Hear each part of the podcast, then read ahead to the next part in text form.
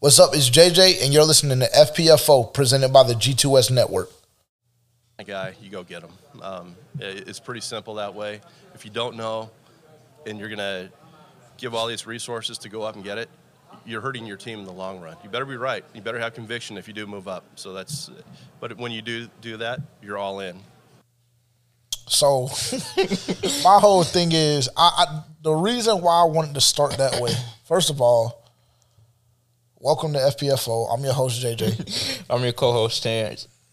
um, the reason why I wanted to start that way is because it seems like in this fan base, and we're not even in season, so I really don't even start. You know what I'm saying? I really don't even like starting with like the eulogy, like because it just feels like we in season, and it feels like I'm about to spaz, but I'm really not. But I wanted to play that video because it seems like inside of this fan base, for whatever reason, everybody has their opinion on who they want drafted, and you know, is it Bryce, CJ? Everybody got an attitude about Anthony Richardson, et cetera, et cetera. Right? My whole thing is at some point, and, and I'm probably one of the more opinionated people that a lot of people will, would encounter. And I, you know, I really don't hold my tongue too much. I, but at some point, you just gotta just sit back and fucking relax. Scotty said in the combine before we even made the move, and I see you got that smirk on your face. I see you got that smirk on your face, but I'm just telling you what Scotty said. right? Scotty said, if you make a move like that, you better have some conviction about what you about to do. Obviously paraphrasing, you know, the nigga translation. the nigga translation. I'm just telling you the way I heard it. He said, if you move up, you better have some convic- conviction about what you about to do. So everybody got their opinion on Bryce, AR, CJ, you know, whatever. Okay, cool. I'm to the point now where I'm already like a week and a half into this shit. I'm already tired of talking about, you know, tired of hearing the speculation about who we're gonna go, tired of discussing who I want. I at this point I don't give a fuck. And I say that only because for well, for one, I do give a fuck because Will Levis. If if I hear his name, April twenty seventh as the first overall pick, this podcast might not exist anymore. I might not be a Carolina Panthers fan no more. All my shit might be up for sale. So, again, everybody just relax. Scott got it. Dave, Nicole, they got it. They got it. Dave, listen. I was on Dave's top. I was on, and I, I, just need to get this shit off my chest, Terrence. I really do. Cause I was on Dave's top. You know, I was on Dave's top for the past two years. You know, we had our little encounter, whatever, right? But since letting Matt Rhule go, since swallowing his pride and letting Matt Rhule go, because that that is a main thing that you know I don't think we commended him enough for was swallowing his pride and making a decision, given his hands were tied, and I don't think there was really a, a real decision to be made. I was about to say Nicole could have made that decision. I mean, yeah, that's very true. But since swallowing his pride, every step of the way since then, I think Dave Tepper has made the right decision. I do. I do. so at this point, I'm I'm okay, bro. I'm chilling. I want y'all to be on my level. Cause usually I'm the emotional one and usually I'm like spazzing out. Usually I'm doing all of this extra shit. But I need y'all to get on my level now as a fan base and everybody just fucking relax. April is right around the corner. Enjoy the process, enjoy the moment. Because when shit go up, says the nigga that was just emotional as fuck about the whole thing last week. Now, now everybody needs to get on his yeah, level. Because everybody just relax, man. Because you want me to, you want me to tell you why? Because Scott Scotty ain't just saying shit one time. He said it again yesterday, Monday or Tuesday, excuse me. He said it again. Everybody just relax. I know what I'm doing. We know who we want. Everybody shut the fuck up and let me cook. Realistically, what the fuck does that mean? What kind it of cre- what, what kind of credibility does he have to tell the fan base to relax when we both came in here and said last week everybody as a Carolina Panthers fan know that this organization has reasonable cause to just fuck something up. You want me to tell so, you why? So everybody should now just relax. Yeah, you want me to tell you why everybody needs to relax? And, and I mean, it's not even a like the situation is simple. It's between one or two quarterbacks. So I think it's fair for Three. no. I, am gonna say it's between one and two quarterbacks. So That's I, wishful thinking. So I think it's fair. Okay, well, it's one to four then.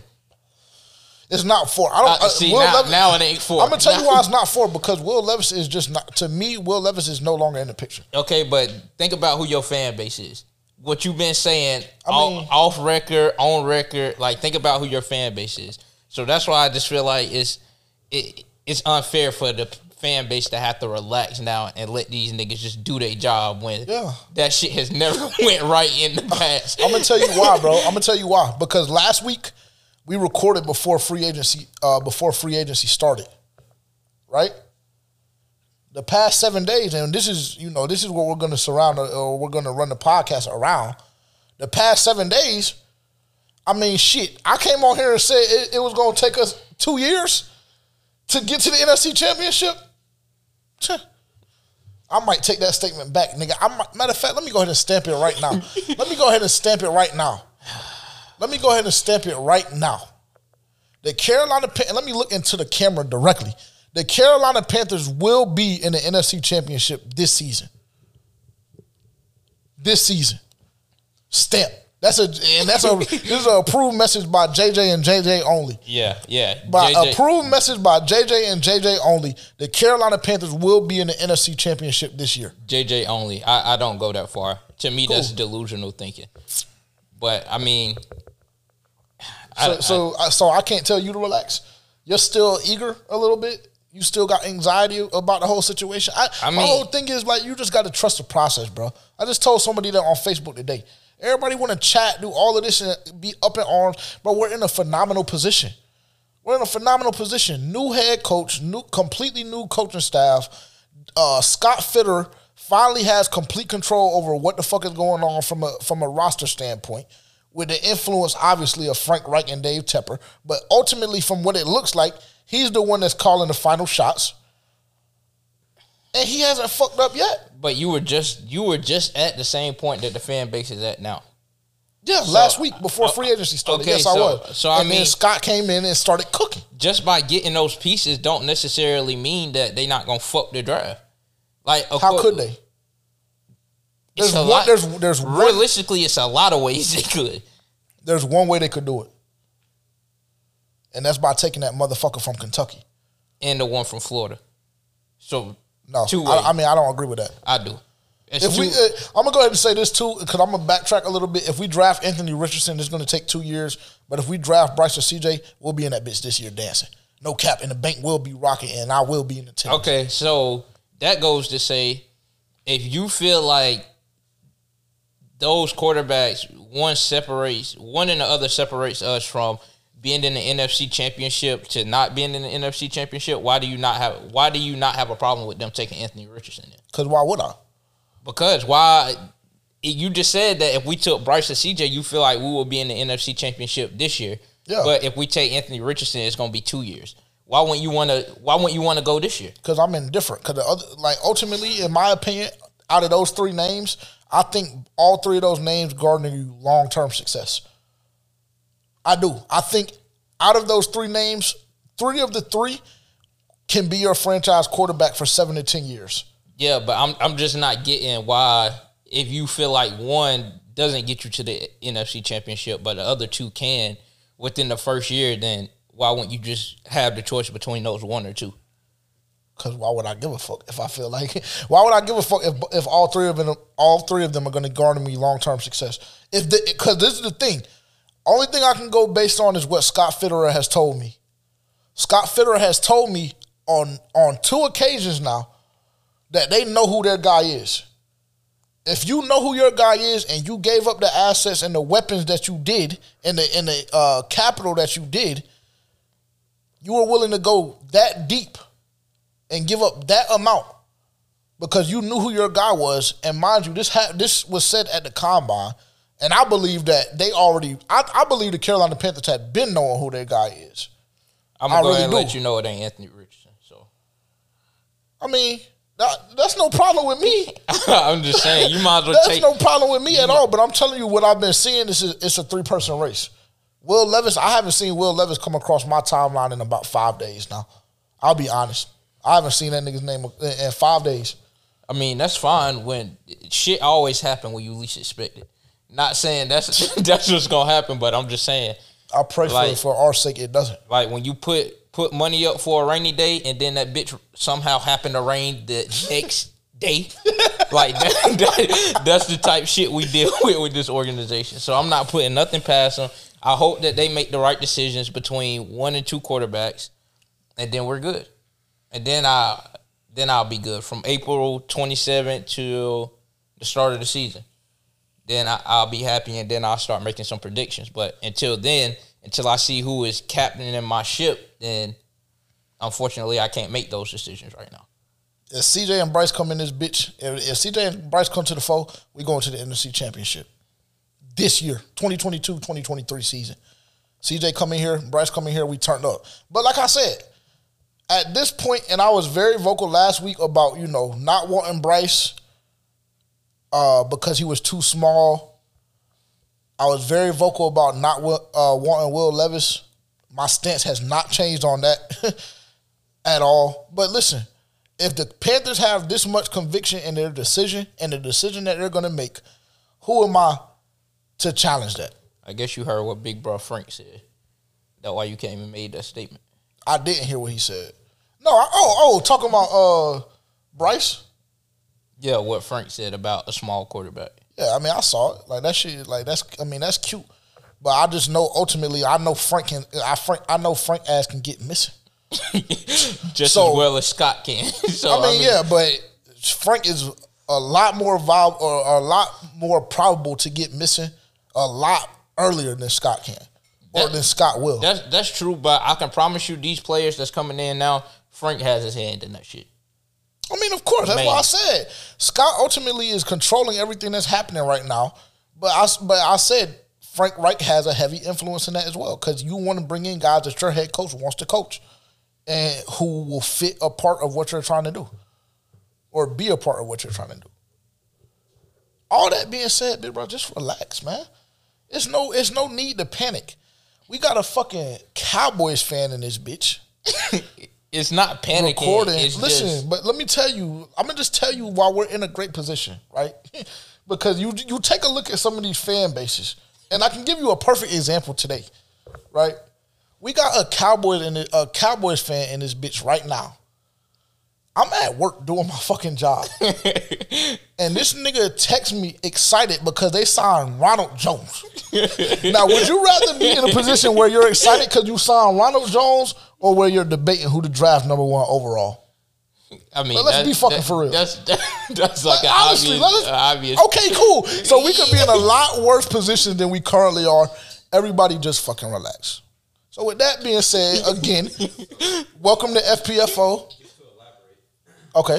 You'd rather be at a position where you've been sub 500 for the last three years versus two back-to-back 12-win seasons? I mean, not necessarily, but the thing about it is, guess what? It's just like the conversation when we when we talk about Duke and UNC. Not to bring that up because it's not a basketball pod, but it's just like the same shit we be talking about when y'all niggas send me that picture over and over again for whatever reason. It's just like I mean, okay, but ultimately the ultimate goal is to win a fucking championship. So like nigga, that shit is cute that y'all won 12 games, this and that, this and that. But like you beat a fucking 46 year old Brady who was on his fucking deathbed. That nigga looks like a fucking ghost due to his bitch leaving him. so y'all beat them a, a, a team that had been really no good the whole season and just got like just lucked up because our secondary was hurt you beat them, and I guess like you know what I'm saying, y'all niggas felt great about that for beating them in a wild card game, and then you got fucking drugged the following week. So it's just like nigga, that's great that y'all won 12 games. It's commendable, like it's great. You just gotta keep it in the division though, because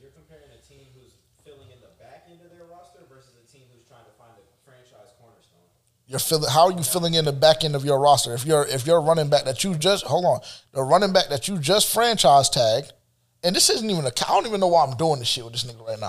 but the, the running back that you just franchise tagged just got his leg completely fucked.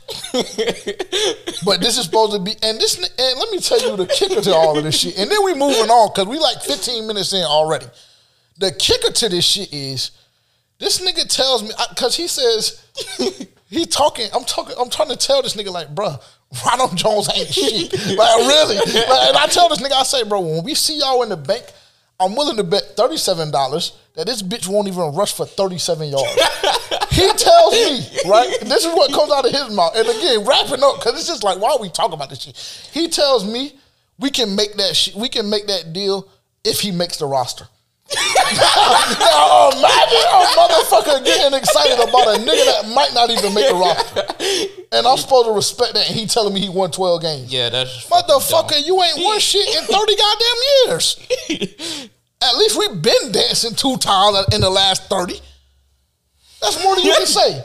So again, I pose the question: Would you be more excited to have the number? If I if I took the teams away and I gave you a hypothetical situation in November and asked you, would you be more excited about having the number one pick that your team obtained in the trade, or would you be more happy with signing Ronald Jones? That your team signed Ronald Jones, and 99% of the fucking good thinking population in this world would say I would much rather my team had the number one pick because Ronald Jones ain't shit.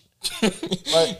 But you know, it is what it is. Uh, leave it to a Cowboys fan to tell me that Ronald Jones is a is a admirable replacement for Ezekiel Elliott, a running back that rushed for 3.8 yards a carry last year and was only what was the number that I told you? 126 look, 126 yards away from another thousand yard uh, rushing season and getting excited because they signed a nigga that rushed for 17, 17 times and 70 yards total.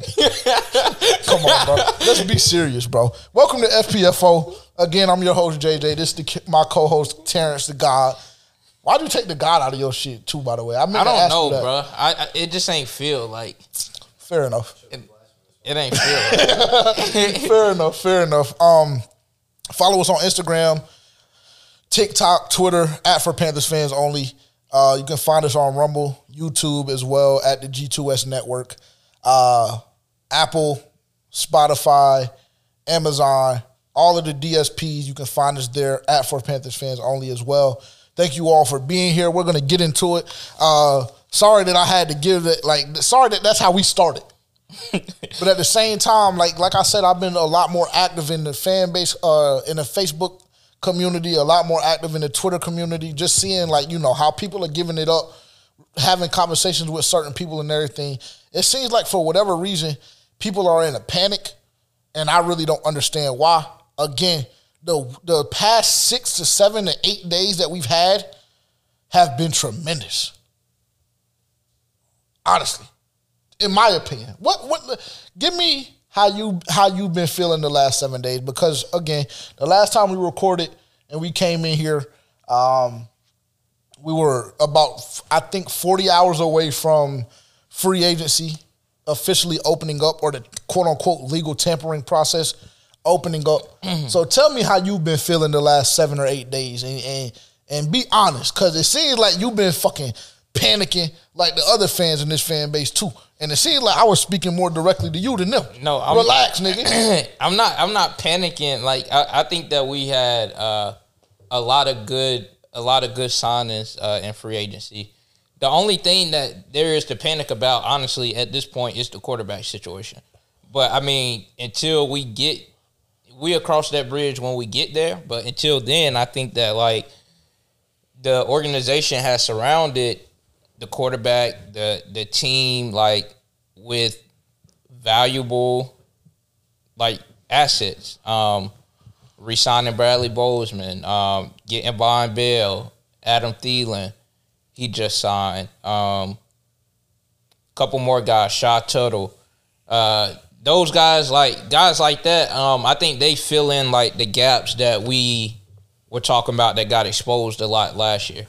Fair enough. And so I think that um, we're we recorded before before DJ got released, right, or after DJ got released? After. Okay. Yeah, yeah. yeah. So I mean, yeah, no reason to bring that back up, but I think that like bringing in Adam Thielen, that kind of I don't really like him as like a number one receiver. Mm-hmm. But I mean, if it compares to the receivers that we have on the roster, then I'm okay with him being the number one receiver. And I feel like he's a a vet receiver and he's good enough to build the confidence of the rookie quarterback that we're going to be bringing in. Well, let's start there. Let's start there. I mean, I had a, I, I wanted to go in a certain, uh, in a certain order, but since you since you brought it up and since we're here, let's start there.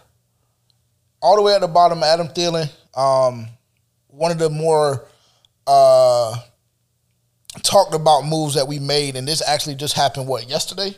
Uh, Technically on Monday or Tuesday. I want to say. it Might have been Monday. I want to say Monday. Actually, no. You want me to tell you exactly when it was? It was Sunday because I was calling baseball. Yeah, yeah, and I, yeah. So Sunday evening, the Carolina Panthers signed Adam Thielen, um, three years, twenty five million dollars. The stats for him last year: seventy receptions, seven hundred and sixteen yards, six touchdowns. Um, so give me your opinion on it and how you feel about it. You you you were starting to get in get into it right then, but I just wanted to make sure the folks had the details and everything like that. So let me know how you feeling as far as that is concerned, because again, like we all know, but if you you know you've been living under a rock, we did move on from DJ Moore. That was part of the you know part of the package that we had to give up in order to move in that uh, into that number one position. So how are you feeling about that move? Uh, that move in particular, and then we'll go through. Um, the other signings that we had, and that's kind of how we'll run the show today. So, so talk to me about Adam Thielen. Yeah, so I think that, um, like I said, he's a good option for a rookie quarterback coming in. Um, I think that he's gonna teach him a lot of things regarding like in NFL wide receivers. Um, he's a veteran. He'll be a good mentor for Terrace Marshall, Shi Smith, um, Laviska. He's been around a minute, so. But I, I think that and those stats don't don't say enough about his play because I think that obviously he's overshadowed by you can argue the best receiver in football today is in Justin Jefferson for sure. And so and then they also have KJ Osborn. He he's came a long way as well. So I think that like he he's been overshadowed by those guys and to still have um 700 yards receiving um and then it I think the stat was he has 36 receiving touchdowns over the past four seasons. Yep. Which is better than a lot of um, big name guys that Stefon Diggs, Cooper Kupp, AJ Brown, DK Metcalf, Amari Cooper, George Kittle, DeAndre Hopkins, and Keenan Allen. Yeah, so with that, that that's an elite company, and so if we can get a receiver who who can put up numbers like that, we we know that he can score, he can get in the end zone. Um, he's a, a big red zone target. Uh, I think I had him in fantasy a few years back, and he's always like got me some valuable points, even though that doesn't really equate to real life football. But just like the fact that you know he can get the uh, football in the end zone, and so being that we we picked him up, I think that that was big, and you don't necessarily now have to go and spend any crazy amount of money to go get another receiver. Obviously, I think that in the draft, like if we can get a Jaxon, a Jibba Smith sitting there, then I would want to take him. Um, but this way, you can go play around in the draft with a receiver. Like take a chance on a receiver in the draft because on the back end, you still have Adam Thielen, you still have Terrace Marshall, you still have Laviska, and so. I, I think it was. I think it was a solid pickup. Obviously, I don't think that he's gonna because I think we gave him a three year deal. Yeah. Um, I expect that next next year that we go and like big guns blazing. We go and get someone sure. a, a big time receiver out of the free agency. And, and not, I, for, not to cut you off, and not for anything. That contract is front loaded. So the first, I, I believe, what he's making is ten million dollars the first year, um, and then like seven and a half the second year, and then like a, a smaller amount on the back end for the third year. So I think that you're on the right path with your train of thought and like, yeah, cool, we're gonna load you up this year. But like nigga, you about to be 33, 34 years old. Like, yeah, we know that you don't got much left in the tank. Yeah, so it's like after this year, next year, you either, I mean, we send you out on a good retirement, or I mean, you continue to play out your contract, be the number two receiver, be the number three receiver, just be a valuable option like in that two or three spot. So I mean, I, I think it was a solid pickup for this year, honestly. Facts. I, I mean, I agree. Um, as far as I'm concerned, my thought process on it, uh, we came in here and we played yes or no last week. Uh, I th- I can't. I really honestly don't even remember if I said yes or no on Thielen. Um, but now that it's officially a goal, I think that um, like you mentioned, I mean, he's going to be a guy that our rookie quarter our rookie quarterback can trust. I think that's going to be the main thing. I think that obviously he's a veteran. You know, he's had multiple thousand yard rec- uh, receiving yard years, so it's not like this guy is just a bum. I think that a lot, like you mentioned, a lot of uh, the value that he brings to a team and, and, the talent that he has has been overshadowed by Justin Jefferson. But I mean, in that same breath, realistically, who wouldn't? Yeah. Um, I do not believe he's a number one. I don't think, for me personally, and this is just again my opinion, I don't believe that that he answers your problems as far as wide receiver one. I don't. There's been a lot of rumors that you know to follow that move, DJ Chark was going to be in, uh, be in Charlotte as well to sign officially, um, and I think that helps you out if you bring in DJ Chark and then you have Adam Thielen as well, and then you have Terrace Marshall and Shaw and all of those guys. But this receiving core, as far as I'm concerned, is still like doesn't really do much to move the meter, in my opinion. Like it's great that Thielen is there. I know the kind of leader he'll be in the locker room. Um, you know, sure hands. He's gonna get the touchdown because he's a, like you mentioned, he's a red zone threat. You know, he he's not gonna drop many passes.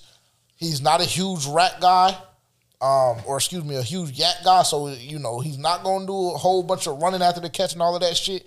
But as far as possession catching, he's you know he's your guy. So that's gonna help when you look at you take a look at those third down conversions and that percentage and things of that nature and efficiency in the red zone.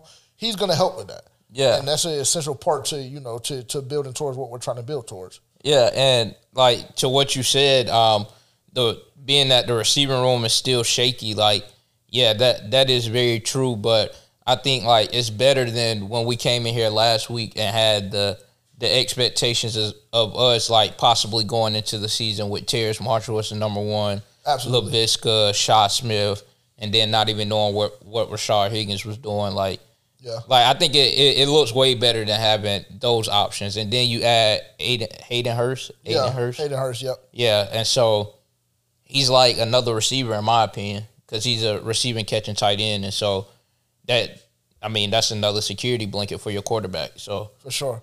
For sure. I, I, I again, um, I do feel a lot more comfortable about our wide receiver room now.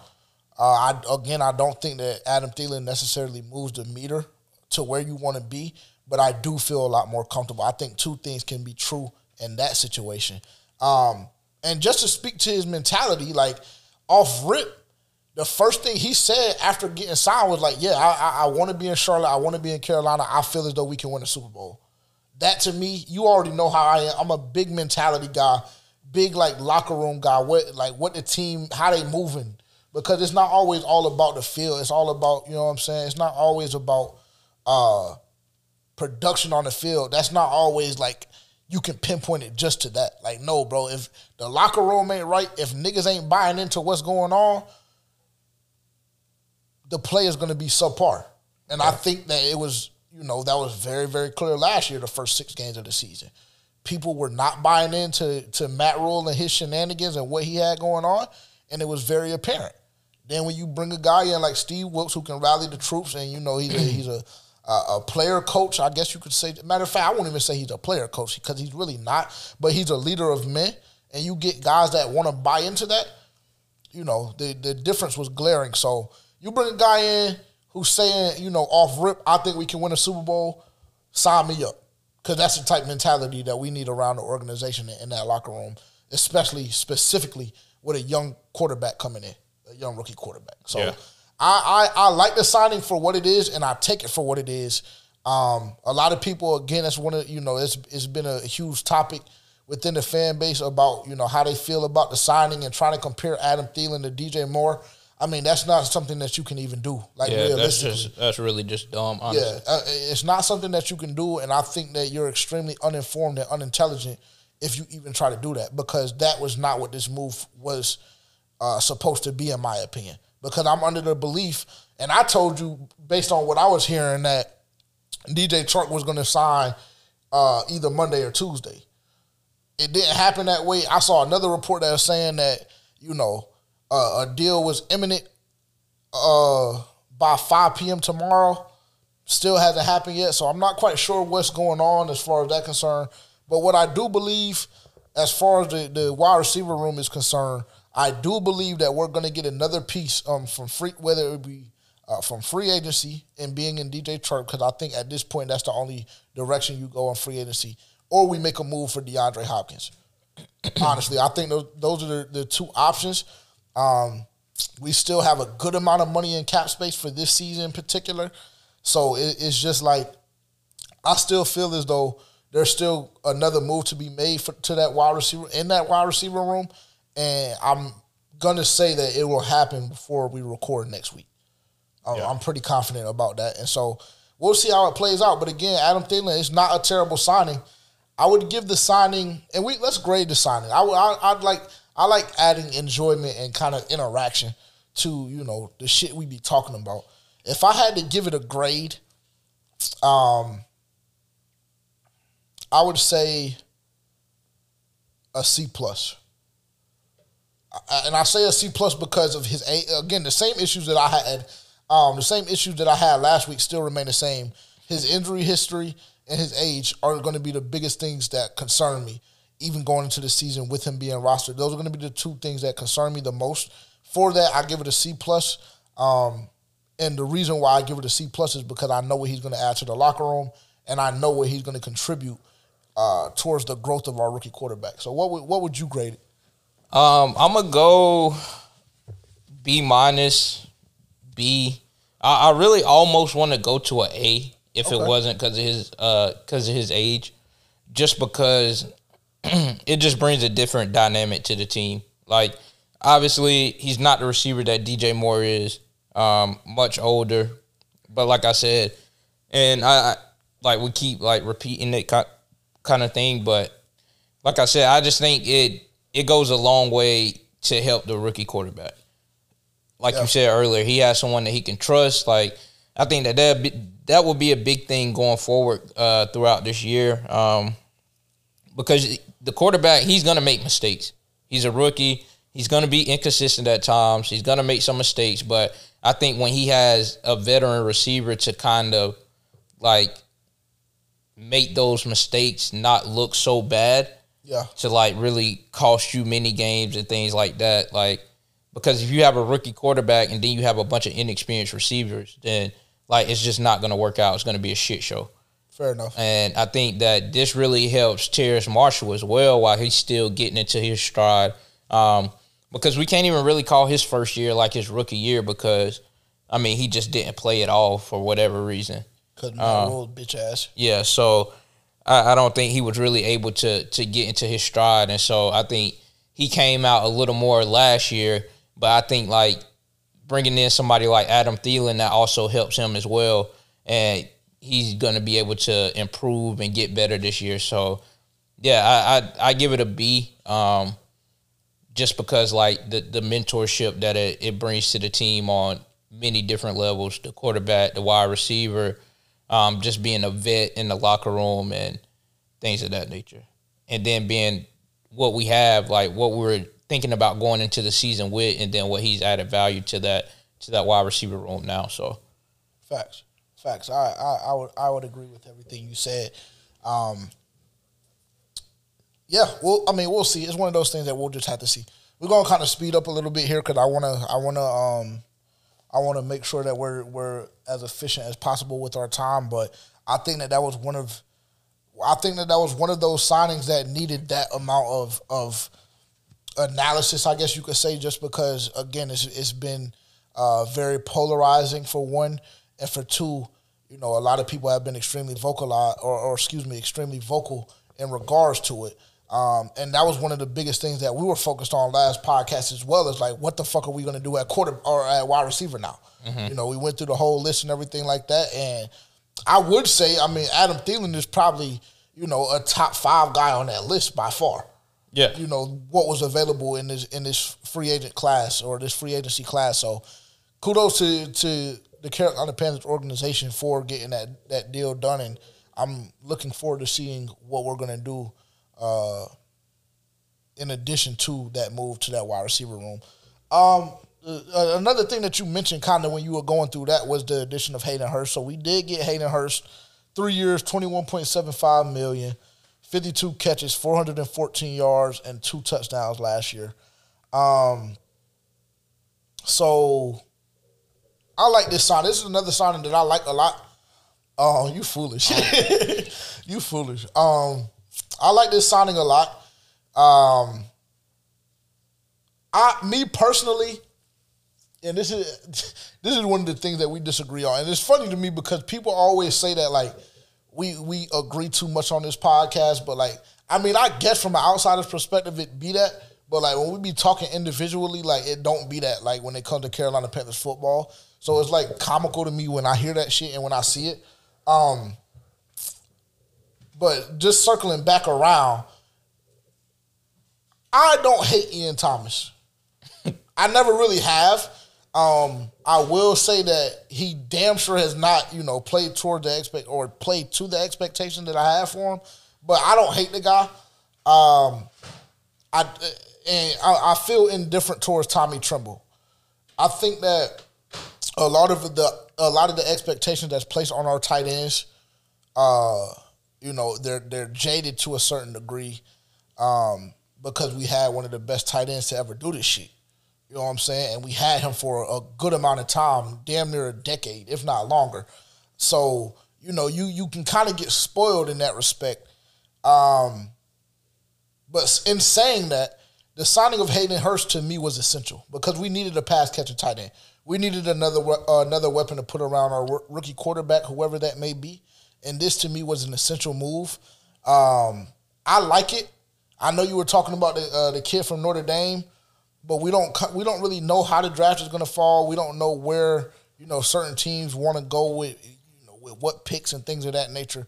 I think that this was one of those moves that had to be made, and it's almost one of those things where it's like kind of you have to go with what is budget friendly for one, and you have to go with what's best available. And I think they did that with this Hayden Hurst pickup. So I, for me personally, I'm going to give this a B plus. I like it, and I'm excited to see you know what what uh, what level he can take this offense to because he's one of those guys that I feel as though hasn't reached his full potential by any stretch of the imagination. And he's kind of bounced around here and there, you know, things of that nature. Hasn't really stuck with a team um, for for a long period of time in his career. So I'm I'm I'm intrigued to see what he what he has to offer. I, I like giving that a B plus. I do. Yeah. So I'm gonna start off by saying Ian Thomas is fucking mud. Uh, him and along with Tommy Tremble has to be the worst combination of fucking tight ends that I've ever seen in my life. Like it, it's really borderline just embarrassing. Um, because I mean they, they can't catch. Like it's just as simple as that. They can't catch. Um, Ian Thomas, he is pretty good in the in the run game, but I mean at at a certain point that just makes the offense very one dimensional.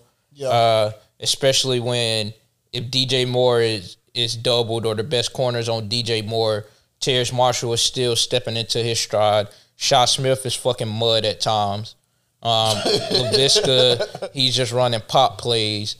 And then it's like, oh, let me look for my tight end. Oh, they just look like a fucking deer in headlights. Yeah. And so, I mean, like, yeah, that was just getting embarrassing watching over the past couple of years, especially when you see other teams with tight ends like a Travis Kelce, like a George Kittle, um, things of that nature. Like not not saying that we necessarily need the tight end of that caliber, but I mean we do at least need a, a tight end who can who can be a sure target and who can like get up and down the field. At least make the linebackers have to play, or at least make the safeties have to know that they need to cover that tight end right. and give our receivers more opportunity. So for that, I'm gonna give this um, Hayden Hurst signing a A Okay. Uh, because I think it really gives our offense more weapons. Um, it really, I don't know. We just got many different ways to go with the football, and so he, he will be a big addition to the offense because to me he's just like another receiver. Um, I haven't watched him a lot. I don't really know how he he does in the um, the run block. Um, but I'm assuming if he's not great in the run block and we happen to keep Ian Thomas, that's kind of his specialty. And so I yes. think that we can just throw him in there. But when we're going down the field and things like that, we can throw in uh, Hayden Hurst and know that he is a viable option out there to to catch the ball. And yeah. like I said, his stats don't really do much of the story because he was overshadowed by Ja'Marr Chase and Tee Higgins. Tyler Boyd, I think, is on that team. And so he had a lot of good receivers around him as well. But you also seen in the um, AFC Championship game, I think it was, that he made a couple big plays when he needed to. And so. For sure. For sure. Yeah, I, I, I totally agree. Um, good signing. Yeah. Good sign, just an all around good signing. I, I 100% agree with, you know, he might not be the best in, in run blocking. Um, he is solid. I will say that. I, I've gone back and looked at some of the film and things like that on him. He is solid. He's not Ian Thomas. Again, Ian Thomas to me at this very moment in his career is now just a glorified offensive lineman. Yeah. Um, you know, uh, so with that being said, Ian Thomas can go in there, and when it's a you know when it's a guaranteed run or whatever may have you, or in the situation on the goal line, that may be a guy that you want to throw in in that moment. Um, but I do agree, Hayden Hurst will add. Mm, damn, Hayden Hurst will add a completely different dynamic to this offense, and I think that, like you said, it'll kind of allow us to spread things out a little bit more, especially more so than you know the past couple of seasons that we've seen. So I like the signing. I do. Um, let's see who we want to go next. Who do we want to go next? Vonn Bell. Let's go here. Let's go, let's go Vonn Bell next. Three years, twenty two and a half million for him. Um, let me pull up his stats real quick because I don't know why I didn't have it uh, written down. Let's see, seventy seven total tackles last year, one sack, two forced fumbles, and four interceptions. Um, off rip, before I even get into any explanation, I'm giving this I'm giving this move a A plus. Uh, we know how Jeremy Chinn looked last year in coverage as a safety. It, it, complete liability. Shouldn't have been out there in that position in particular. Um, we know what we had to suffer through with Myles Hartsfield. You know, again, he, he was playing that big nickel kind of, but we saw a lot of him at safety as well complete embarrassment. And you know, we we uh, for me personally, it was I was kind of disappointed to see Myles Hartsfield go because of the progression that he made last year. Um, throughout the year, uh, you know, I, I kind of enjoyed watching him play on certain plays just because he he would come down and slide on some shit. Um, but the Vonn Bell move to me is is, is an A plus, and if I'm not mistaken, he was the one that got it all started, right? I think that's who. I think that was the first person that we uh, that we yeah. took in free agency was Vonn Bell. Yep. And I loved it when I saw it. I give this an A plus. Um, a ball hawk free, uh, a ball hawk safety in my opinion. You know that that four interceptions doesn't tell the complete story in my opinion. He's always around the football, has a complete knack for the football. He comes down, he tackles very well. He's not sliming shit. You know what I'm saying? Yeah. He, he, he not sli- He ain't the honey badger. He ain't sliming shit out. But I will say he he tackles very very well. He's a ball hawk, and he adds solidification to that secondary that we needed. Yeah, this is another piece that we needed. Another piece that if you were to ask people a month and a half, two months ago to write down what this team needed to take it to the next level, safety would have come up. Yeah. So with that, I mean, again, him being best available, in my opinion, him being the most cost efficient, um, I give this move an A plus. Yeah, I mean, I, am willing to go to an A, uh, just because I mean, if you look at our our secondary safeties in particular, neither one of them motherfuckers had an interception last year, which yeah, is just, just completely I mean, fucking embarrassing Jesus. to to have the see the overview of the field. To I mean, just be able to to be in center field of the football field and just watch and still not be able to judge the ball in the air and pick the bitch off is just honestly fucking sad. And I think we we single handedly watch Xavier Woods maybe drop four. Yeah, no, that ass. every single week we came in here like, damn, this nigga dropped another yeah, one, dog. And so I mean, it's like it it just feels good to have someone in that area that we know can go up and catch the football. For sure. And so um and then it also speaks um it also gives us a little bit of a playroom and leeway with what to do with Jeremy Chinn. Because I mean, I, I like him more in a in a hybrid linebacker position. Um, I think that like he's not good in coverage, but like we need him to play in coverage. Like he doesn't, he's not gonna completely like fuck us over every time. But I, I like to see him being more of that hybrid hybrid linebacker position because he can come up and make a tackle, and then he can he can beat a running back to the edge. Um, he can go make tackles in the flat against tight ends or if wide receivers are running drag routes. Like he can handle those things, and I think Vonn Bell brings that different dynamic to the team to where we can put Jeremy Chinn in that area and let him let him fly around in that area. So for sure.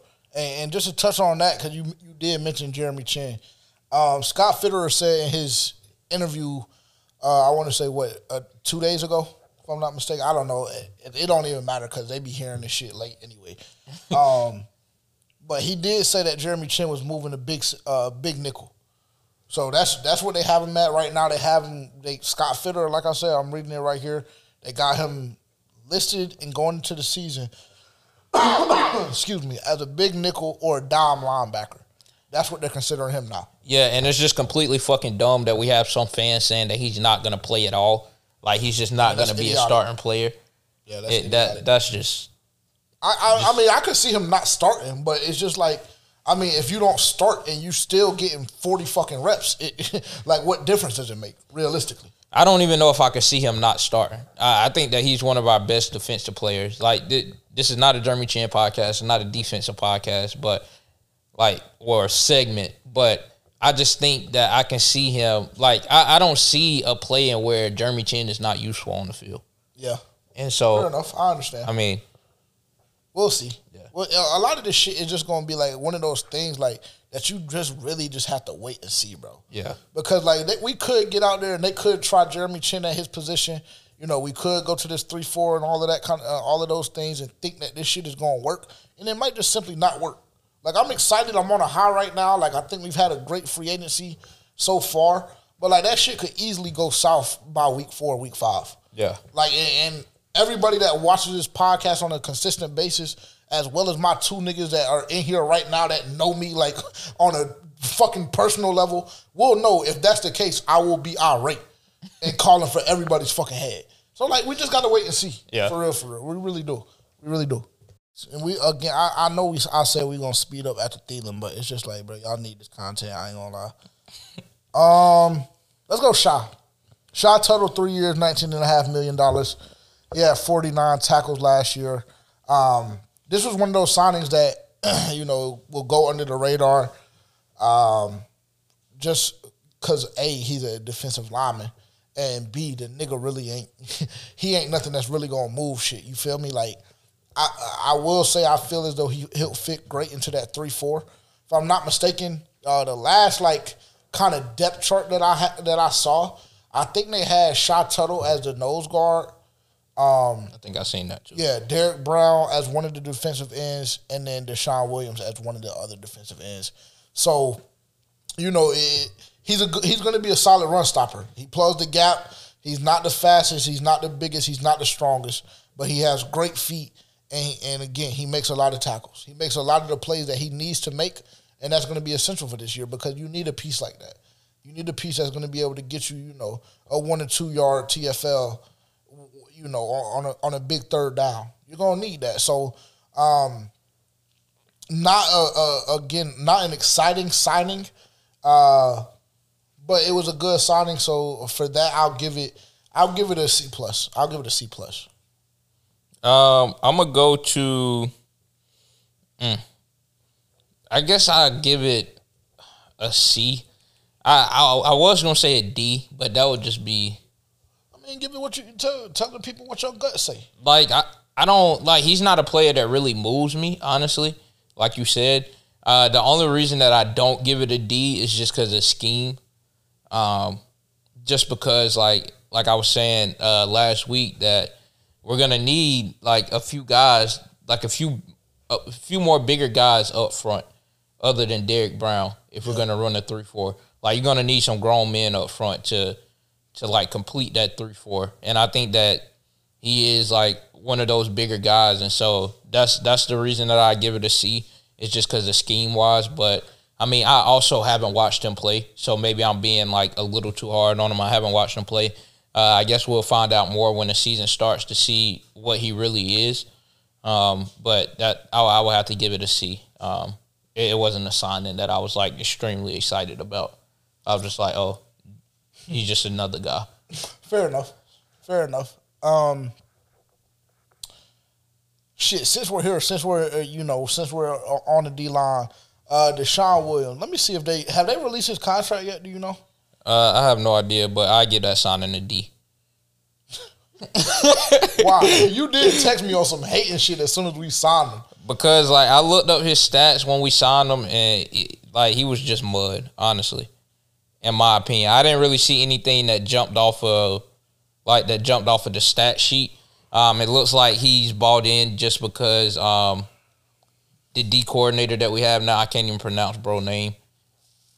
Ejiro Evero. I don't know how to pronounce his name either. Like we gonna have to work on that. Yeah, I, I can't. We gonna have to work on that. Yeah, if he start fucking up. Hey, if he start fucking up, I'm gonna know how to pronounce that. Name. I ain't yeah. gonna lie to you for sure. Yeah, so I, I think that that's the only reason he was bought in. Um, and it looks like he is probably gonna go into into that three four defense. Like that's gonna be he's gonna be another down lineman in that defense. I would think. Yeah. Um, but I, I just feel like it. There could have been there's more valuable pieces out there. Like we still have Calais Campbell that's out there. Yes, we do. Um, I think Frank Clark is a free agent.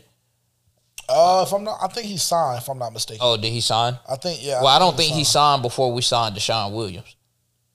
Uh, I don't know. I don't know.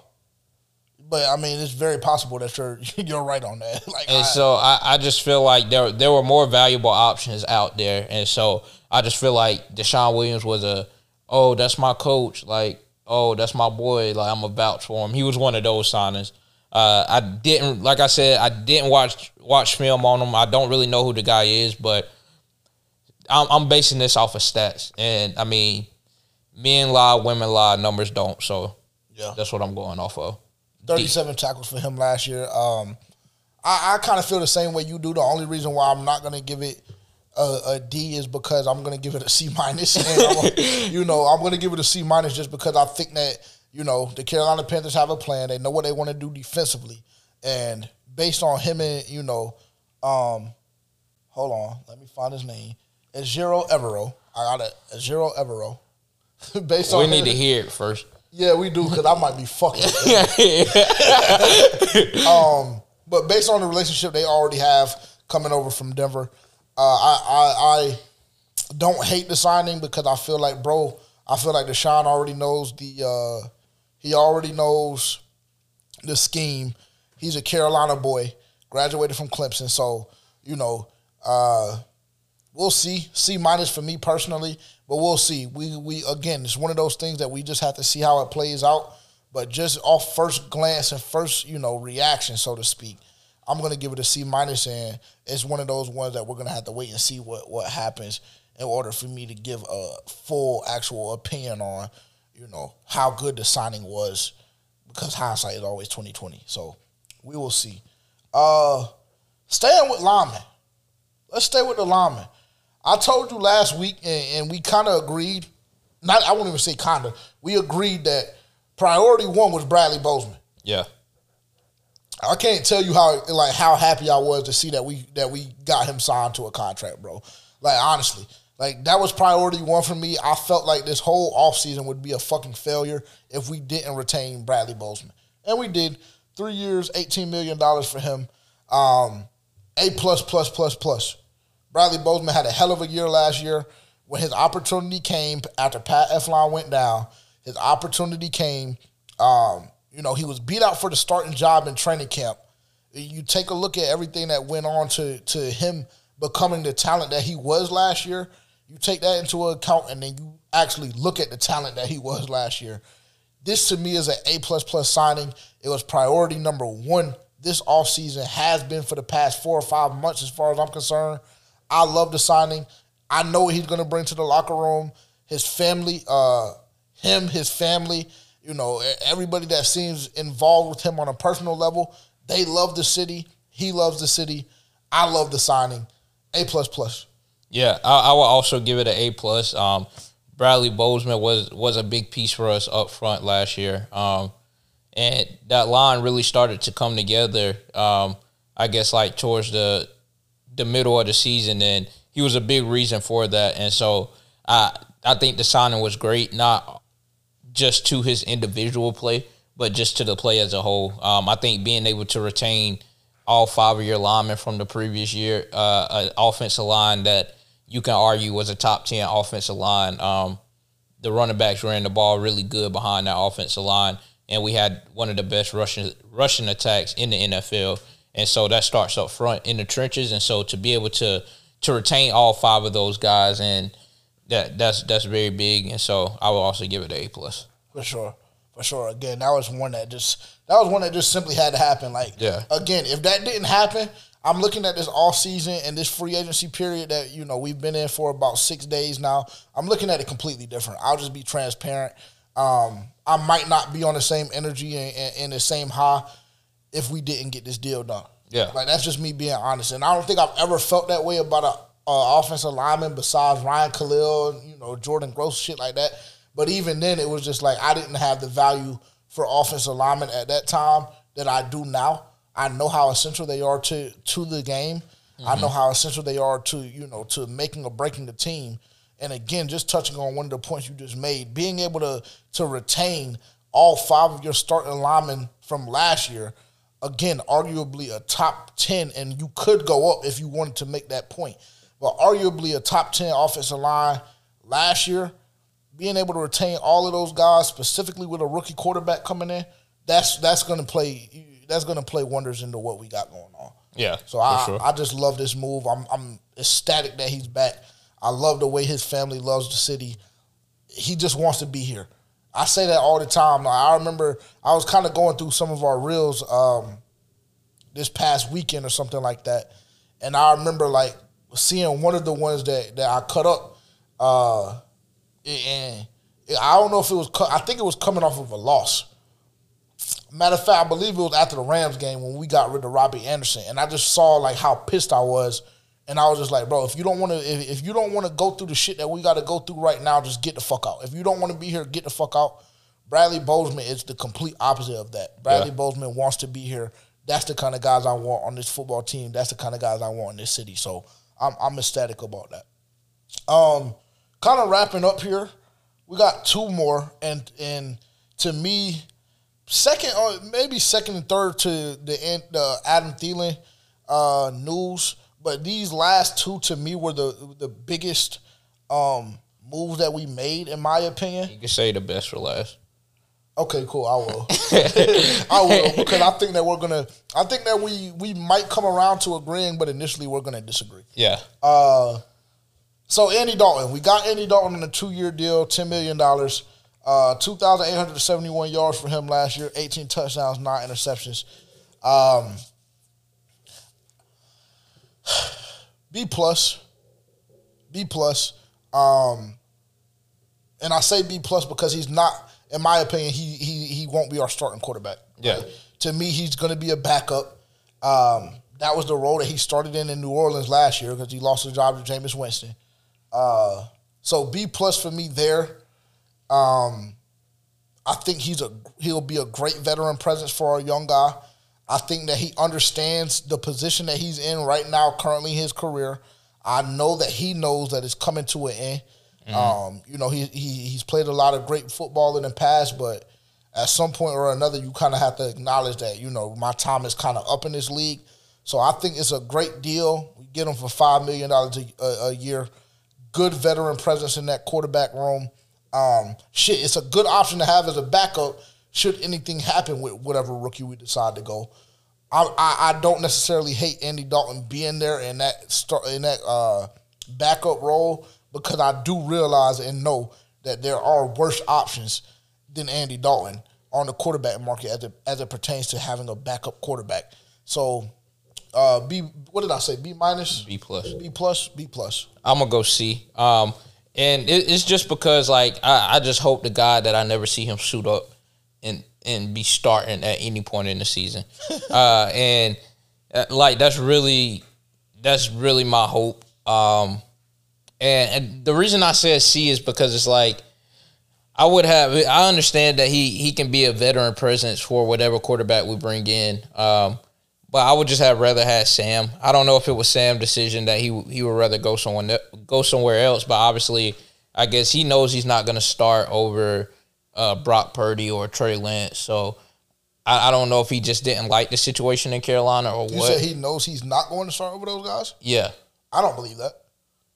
No, I, I don't. I, I don't think he has no chance of starting over them. Why?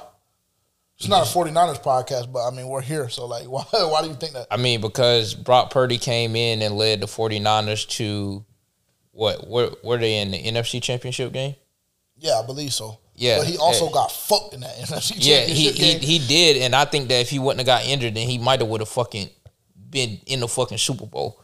And so I, I just think that speaks a lot of volume, volume volume to who Brock Purdy is, and if he can come back fully healthy, then I don't think there's no way that Sam sees the light of day over there.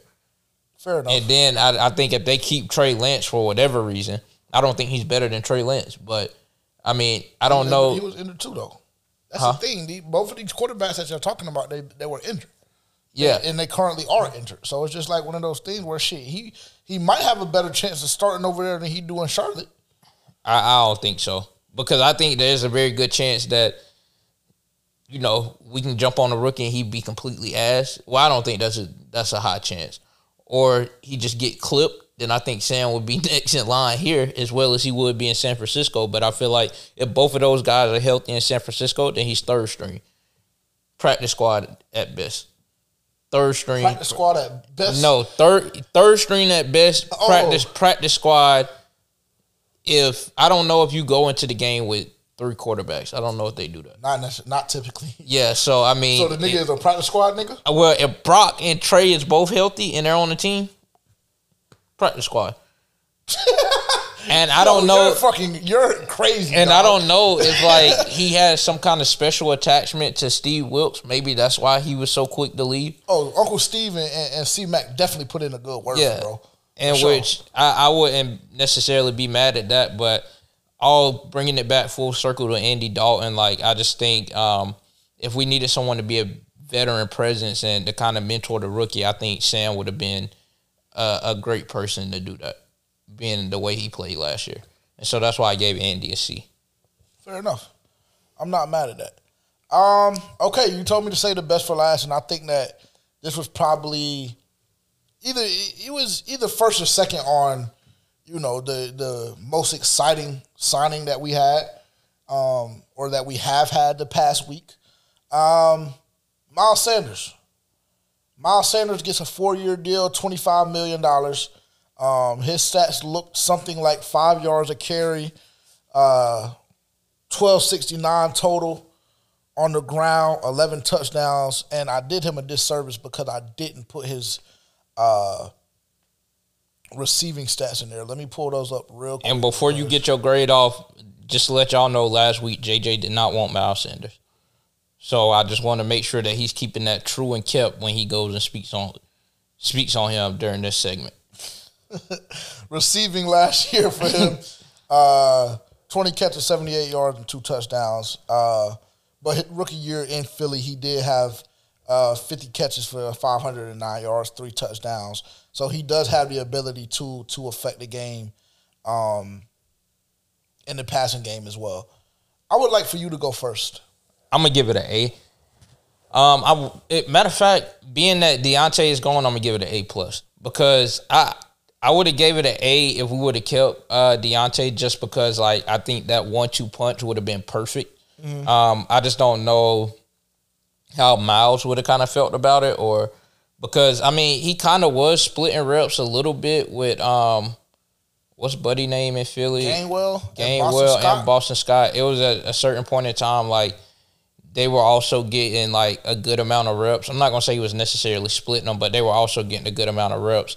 But I think D'Onta Foreman, if he would have stayed, then it would have been more so him getting majority of the reps, in my opinion, or them like really just splitting it down the middle. So I don't know if um how Miles would have felt about that. So that's why I would have gave it an A if we would have kept D'Onta Foreman. But I think Miles Sanders is a, a very good. He's a very good back. Um, his team made it to the NFC Championship or the Super Bowl. The Super Bowl. The Super Bowl uh, this past year. And I think you have to give credit to obviously Jalen Hurts, um, that offensive line, but Miles Sanders ran the ball hard. Um, he was very efficient this year. He did have a fumbling problem coming into the NFL, but I don't think it has been nearly as bad uh, now as it has been back in those days. And so I think that he brings a very different dynamic to the to the running back room. I think him and Chuba. Um, I, I don't think it'll be as a heavy run as it was last year, obviously, because he's not a really run between the tackles type guy. But um, I also don't think that's the direction that our offense is going in anyway, being that we have this new coach in Frank Reich and being that he's made it a, a, a mission to put receivers around the rookie quarterback and get a receiving tight end. And so I think like with that being said, it'll be more of like a hybrid offense, more balanced offense. And I think Miles Sanders complements that well with being able to catch the ball out of the backfield, uh, being able to to run the ball well if we need him to, and so I, I just think he's a that was a great signing in my opinion. Okay. Huh? I would argue that y'all might run the ball more, considering the fact that Frank Reich did have Jonathan Taylor, who led the league in rushing, and y'all got a rookie quarterback coming in. Yeah, but That's a fair point. And y'all really don't have crazy pass catchers like that, and definitely no blazing speed on the outside. So it would actually make more sense that y'all be a little bit more run heavy, at least to start out. No, I, I I would think that if we were gonna go to a run heavy offense or keep a run heavy offense, then we would have kept Steve Wilks because I think that that was his bread and butter, being able to to turn that team into like a, a run heavy team and like realizing that you know we don't have shit we can throw to. Well, we had more that we could throw to last year, just not the quarterback. But I think that I, I don't think we would go run heavy because Miles Sanders is a much smaller back than D'Onta Foreman and doesn't really run the ball as hard, and that would just lead him to get his shit fucked up trying to run a ball like that every play. Yeah. So I, I, I think that if they want to salvage what's less was if they want to salvage what's left of Miles Sanders, and we know that running backs don't have a high shelf life, like Zeke ass is out of Dallas already. And so I think if they want to salvage that, it'll be in their best interest to not run that bitch heavy like they did last year. Yeah. Um, just to combat that point, I think a lot of a lot um what contributed to that a lot was the fact that Frank Reich also was fucking rolling out with Matt Ryan and Philip Rivers. with all due respect. You know what I'm saying? That shit is not Bryce and that shit is not CJ. And that bitch, matter of fact, I'll go a step further and say that shit ain't Will. Not at that point in their career where they was at, you know, all due respect, you know, eh, Matt Ryan, MVP, Philip Rivers, one of the, you know, winning this uh, starting quarterbacks in the regular season. All that shit is cute. but at the point that they were at in their career, he ain't had no choice but to run that motherfucker. Especially when you got Jonathan Taylor, who was just a bell cow and can tote that bitch 25, 30 times a game. I won't, and I won't necessarily be mad. I'm gonna give this signing a B minus. I was very vocal last week, like you said. I was very vocal that I didn't want Miles Sanders. I wanted D'Onta Foreman back. I'll stand on that. Well, I'll stand on that. But understanding that D'Onta Foreman is not coming back, and I have to pick another option. I mean, shit, Miles Sanders. I'll give it a B minus again. Twelve sixty nine last year. You know he has home run speed. Um, the fumbling problem. He he he gave the bitch up. I want to say four or five times his rookie year, but I won't go all the way back to that because we you know he's year three, year he four. updated his resume. Into yeah, exactly. Um, my my what I will combat all of these people gassing this signing with is the fact that the same thing that I was, I was having a conversation with my boys, Tavian being one of them, and Kenny being a Philly fan. Um, the, the night that we signed Miles Sanders, um, we were having a conversation, and I told them that I think Miles Sanders benefited a lot from the quarterbacks that he was around. He played with Carson Wentz. He played with fucking uh, Jalen Hurts. We understand. We already know what Jalen Hurts the way he took that motherfucker, and with the offense that they were running, specifically when you know Carson Wentz was popping before he tore his shit, and you know again with Jalen Hurts, it's very, very heavy RPO. I don't know if that's the approach that we're taking. So I don't know how um, I don't know how potent Miles Sanders will be on the ground. I don't. I don't know if he's just a guy that we can line up in the fucking I formation or, or in just a simple halfback set and give that motherfucker off to him. I just simply don't. So I got it. I mean, I just I have to see it because again, you've benefited for the majority, for the better part of your career, for the higher part of your career, you've benefited from having a running quarterback beside you. And what we know is Bryce can tote that bitch. Don't get me wrong. Bryce can tote it, and CJ can tote it. But neither one of those guys, in my opinion, are running quarterbacks. They have the ability to extend plays with their legs, but they're not running quarterbacks. They're not Lamar. You know, they're not Josh. They're not guys like that. Neither one of those guys are running quarterbacks, in my opinion. So I just, I, for me, I'm gonna have to see, based off initial, just based off the stats, based on the tape, you know, based on everything else in regards to that, I'm giving it a B minus. But again, I have to see because I know what D'Onta is gonna give me. I know that I can get that bitch to D'Onta 20 times a game, and I know he gonna be all right to tote that motherfucker 20 times a game. I do. He's a more pure running back, in my opinion. He's a more, I won't even say more pure because I, I, I feel like that's unfair because it's just like when old heads argue about the game of basketball, right? So I'm not gonna say more pure because I feel like that's that's unfair. But he D'Onta Foreman is a more traditional back. He's a more traditional back. And I and that's for me personally, that's what I like. That's what I prefer. But we're gonna see. We're gonna see. I, I, give it again, I give it a B minus. Um, but that was one of the the higher points in this week was us going out and getting uh, Miles Sanders. And off of that, I want to know what the fuck happened with D'Onta Foreman. Yeah. Uh, mm. One year, what was, what was the fucking? I mean, because when I saw the deal, I was really just mind boggled, like transparently, because I think I texted you and said, I mean, what the fuck did we offer the nigga?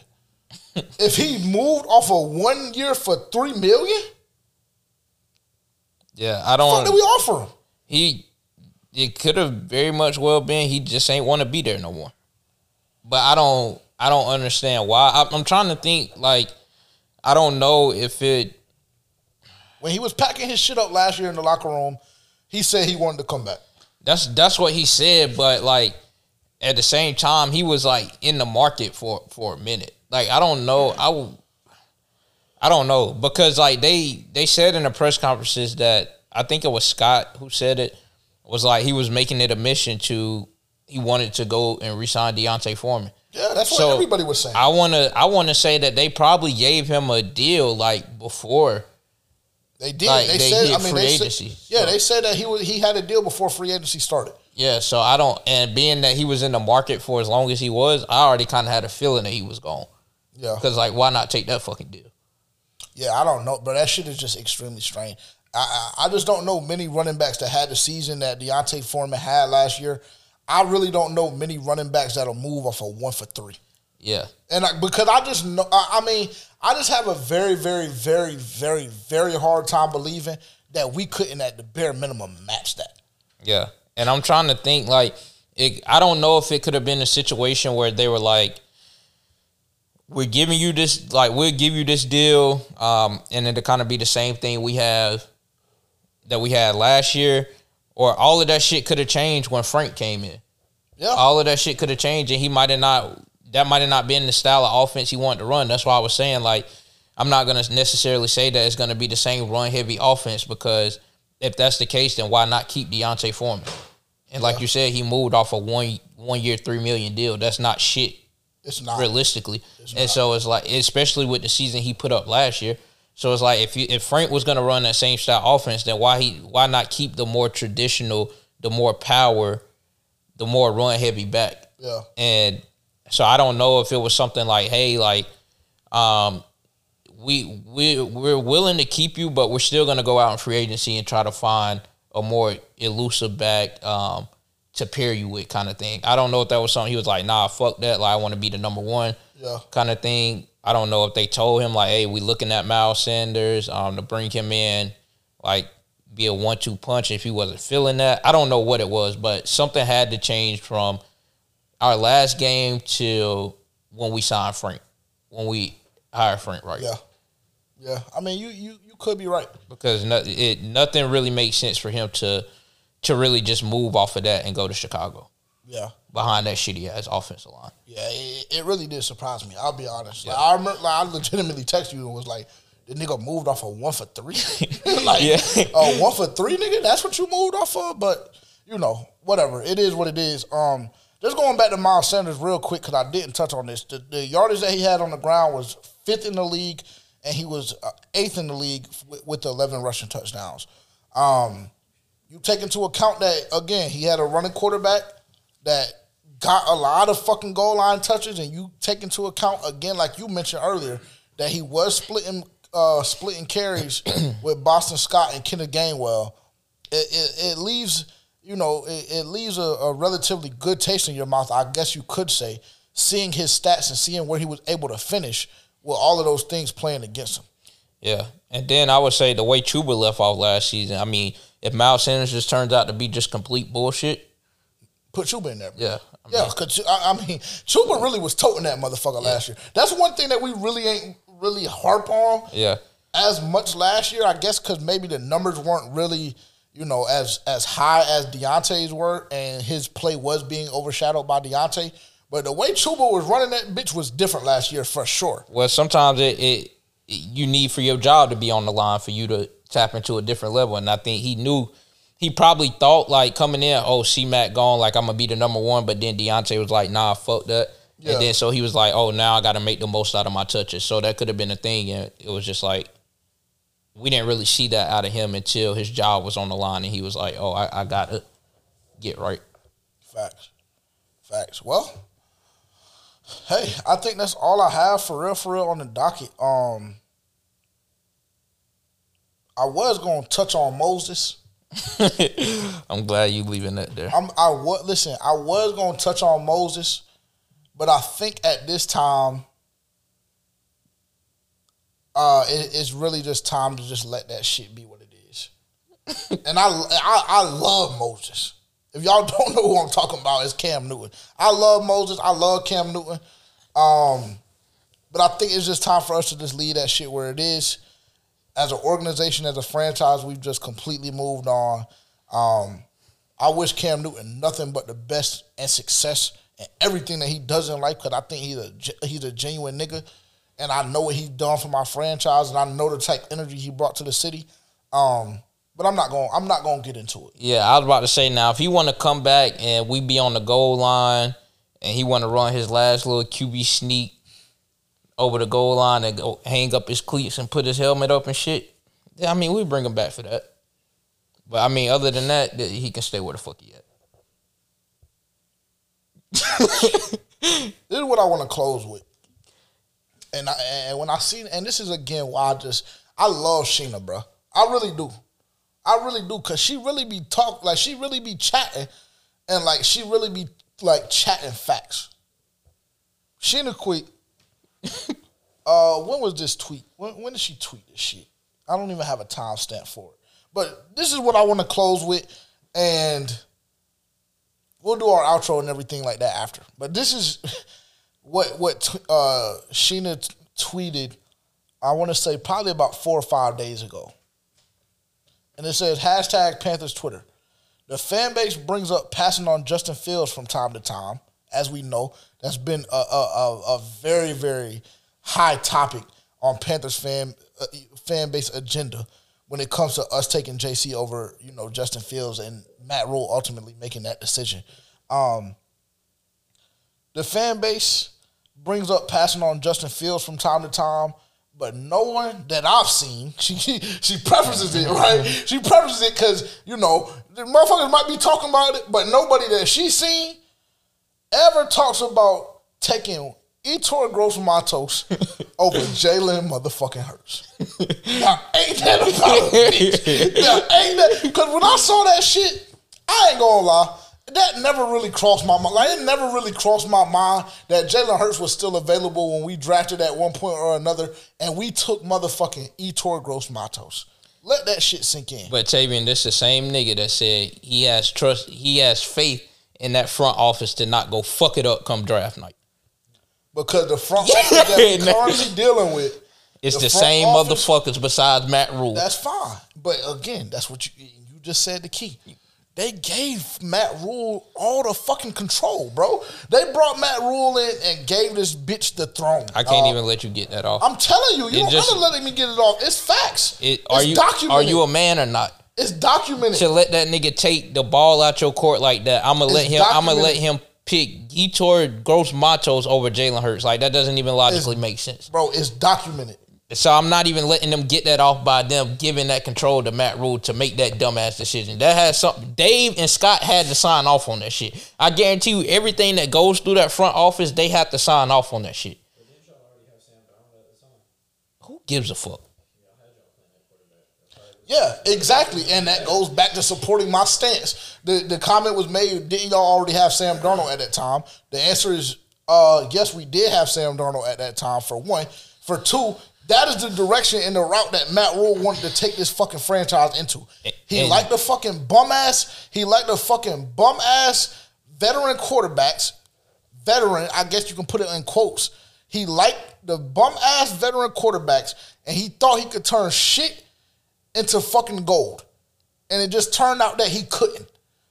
So if you already have you, your guy, because again, we gave this sorry fat chipmunk looking motherfucker a seven year contract out of out of college.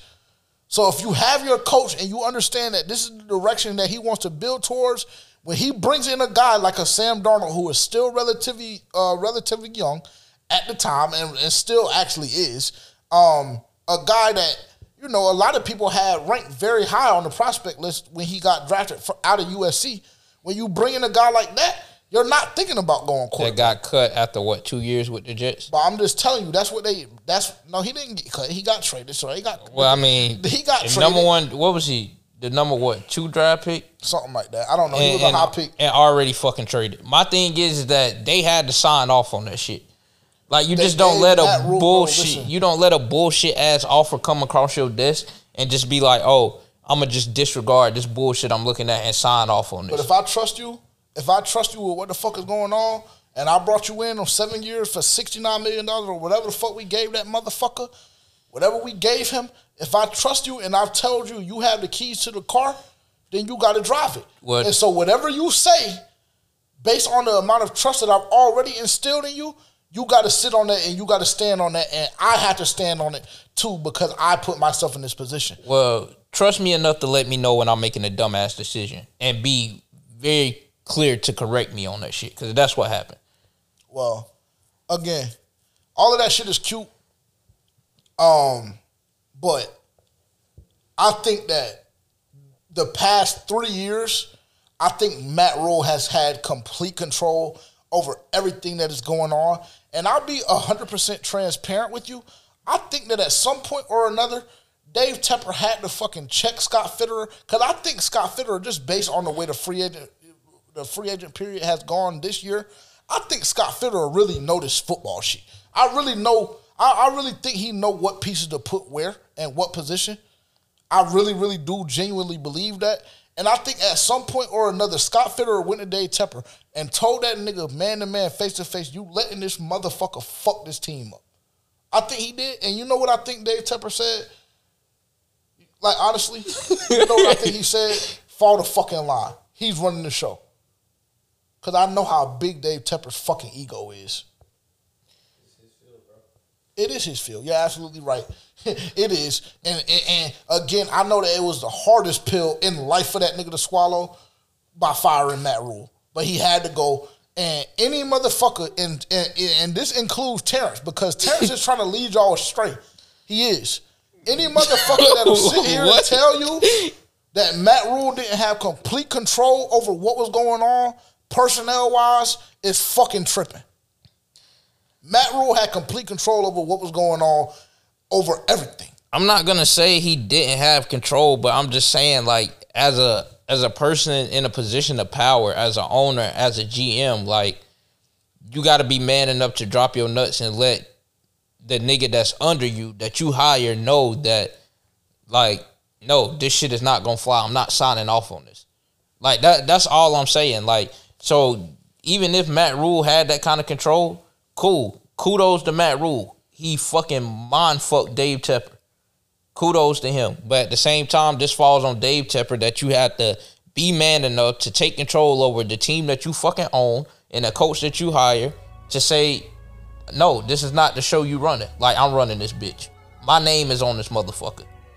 My name is on your paycheck. So when you send over that I want to sign Yetur Gross-Matos from Penn State over fucking Jalen Hurts from Oklahoma, that's not gonna fucking fly.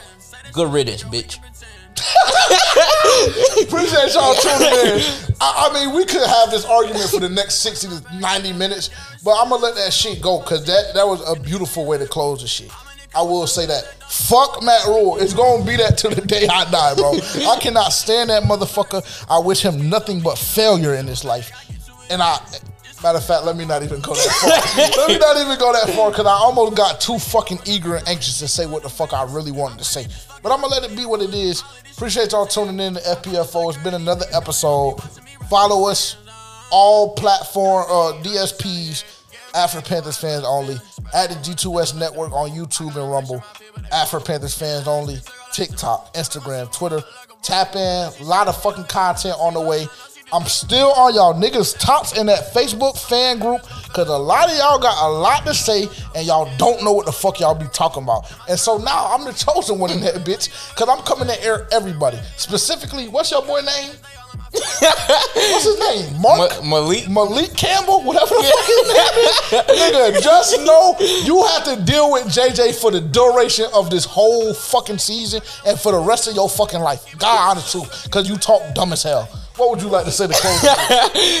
yeah, thank y'all for tuning in. Um, we've been getting a lot of buzz. It's been active on Instagram. Uh, and everywhere really youtube so we appreciate the support continue to like comment subscribe continue to uh, you know argue you know say your stance you have your opinions we have ours we're more than happy to go back and forth with you it is what it is but yeah continue to tap in and interact and we're gonna continue to bring more content so show appreciate y'all tuning in peace.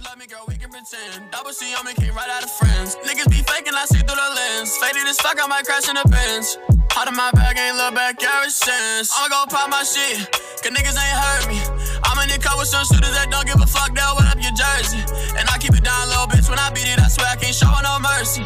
Niggas can't slow me down, I get to a bag, I get to it early. Just keeping it hot, boy, I'm cool as a fan. Need all of my checks in advance.